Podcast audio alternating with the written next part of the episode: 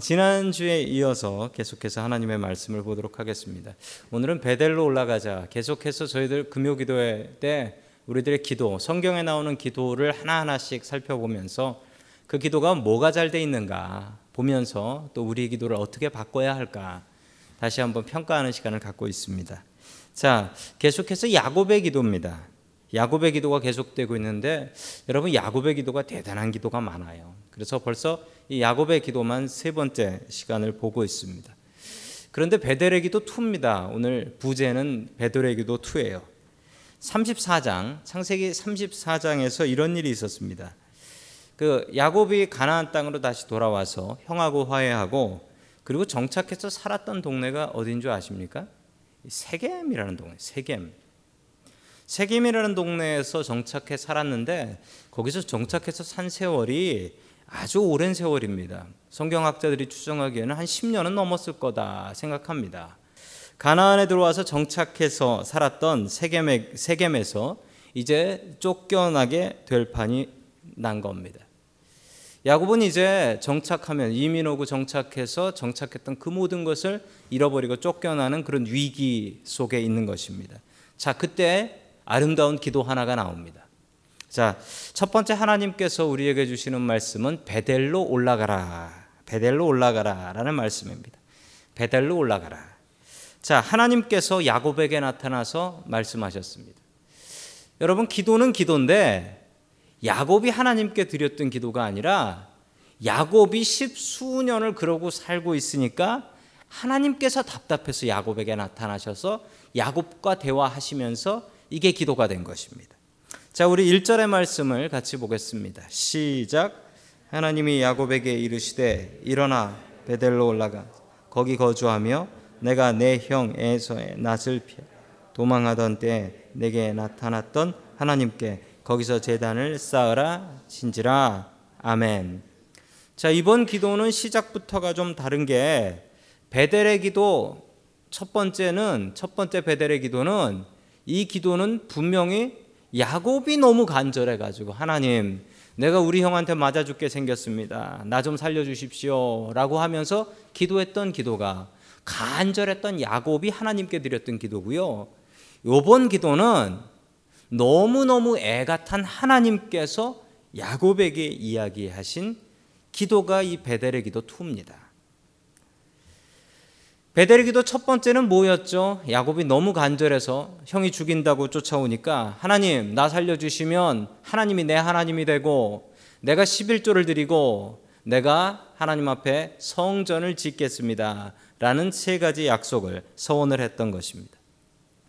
야곱은 이 약속을 까맣게 잊고 살았습니다. 어쩌면 잊으려고 하며 살았을지도 모르겠습니다. 그런데 하나님께서 이 약속을 기억하셨습니다. 너 분명히 베델에다가 성전 짓는다고 해놓고 왜 세겜에 사냐? 세겜에 살다가 자기 딸이 강간당하는 그런 안타까운 일을 당하게 되거든요. 하나님께서는 급하신 분이 아니십니다. 여러분 이런 일이 있고 오 베델로 가야 되는데 세겜으로 가네 그러면서 바로 하늘에서 벼락 팍 떨어지고 이게 아니란 말이죠.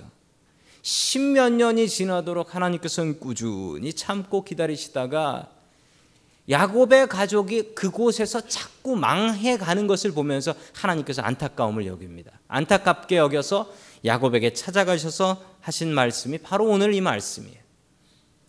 여러분 여러분에게 베델의 경험이 있으십니까?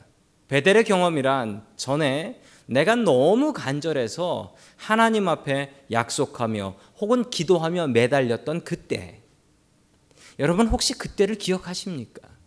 여러분 그 간절함이 지금 여러분들에게도 있습니까? 여러분 사람이 간절한 일이 생기면 정말 간절하게 기도합니다. 저도 그래요. 저도. 저도 목사라서 평소에 기도하지만 제가 정말 간절하게 기도할 땐 전에도 말씀드렸죠. 제 아들 병 걸려서 어쩌면 장애가 되거나 죽을 수도 있다는 얘기 들었을 때 그때 제 기도가 너무나 간절했습니다. 제가 그때 뭐라고 기도했는지도 잘 모르겠어요. 여러분 그때 그 간절함, 그 간절함을 하나님께서는 귀하게 보십니다. 이것이 베델의 경험입니다. 여러분 이 베델의 경험이 있으십니까? 있으시면 그것을 기억하십시오. 베델로 올라가야지요. 만약에 그런 경험이 없으시다면 여러분 오늘 이 시간 이 자리가 베델의 경험을 하는 자리가 돼야지요. 하나님께 간절히 매달리는 자리가 되어야겠지요. 죽을 고생하고 살던 곳에서 쫓겨나온 야곱이 이제서야 하나님의 음성을 듣고 결심을 합니다. 그 결심하는 모습이 3절에 나옵니다. 같이 봅니다. 시작. 우리가 일어나 베델로 내 환란 날에 내게 응답하시며 내가 가는 길에서 나와 함께 하신 하나님께 내가 거기서 재단을 쌓으려 하노라 하매 아멘. 베델로 올라가자. 베델로 올라가자. 주님께서 주셨던 명령입니다. 베델로 올라가라. 그러니 야곱이 베델로 올라가자. 내가 하나님께 간절히 매달리고 기도하고 지금 이렇게 큰 응답을 받았던 그 베델로 올라가서 하나님께 약속 지키자. 여러분, 여러분들도 베델의 경험을 기억하시고 주님 앞에 나아가 베델로 돌아갈 수 있는 저와 여러분들 될 수 있기를 주님의 이름으로 간절히 축원합니다. 아멘. 두 번째 하나님께서 우리에게 주시는 말씀은 나의 하나님을 부르라라는 말씀입니다. 나의 하나님을 부르라. 야곱은 전에 하나님의 이름을 부를 때 어떻게 불렀냐면요. 아브라함의 하나님, 이삭의 하나님이라고 불렀습니다. 여러분 아시죠? 아브라함의 하나님, 이삭의 하나님의 세트로 하나 더 있는 거 뭐죠? 야곱의 하나님. 이, 이게 3종 세트 아닙니까? 야, 아브라함의 하나님, 이삭의 하나님, 야곱의 하나님. 그런데요. 여러분, 이 이전에는 야곱이 이 하나님 세, 세 종류의 하나님 이름을 부르지 않았고요. 딱 두 개만 불렀습니다. 아브라함의 하나님, 이삭의 하나님만 불렀어요. 나의 하나님 혹은 야곱의 하나님이란 말은 이전에 부르지 않았습니다. 그러나 자기 딸이 강간을 당하고 십수년을 살면서 집 짓고 정착했던 세겜에서 쫓겨나게 되자 그제서야 무릎을 꿇고 그제서야 아, 내가 베델에서 하나님께 했던 약속 그 약속을 그제서야 기억합니다. 자기가 지키지 않은 그 약속을 그제서야 기억해내고 이렇게 얘기합니다. 아까 읽었던 말씀이죠. 다시 한번 읽습니다. 시작.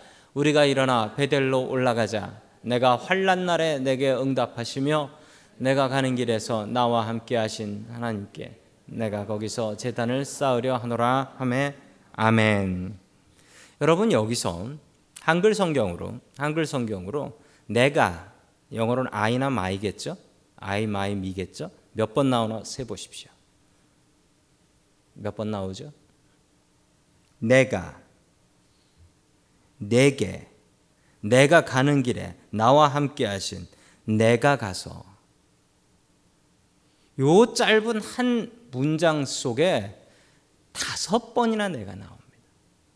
이전에는 나의 하나님이란 말이 없었는데 야곱이 이 바닥 경험을 한번 해보고 바닥을 쳐보고 사랑하고 귀하고 아끼는 자기 딸이 그렇게 강간당하고 그리고 자기 삶의 터전에서 쫓겨나는 그 상황에서 하나님을 만나고 나서 그제서야 경험합니다.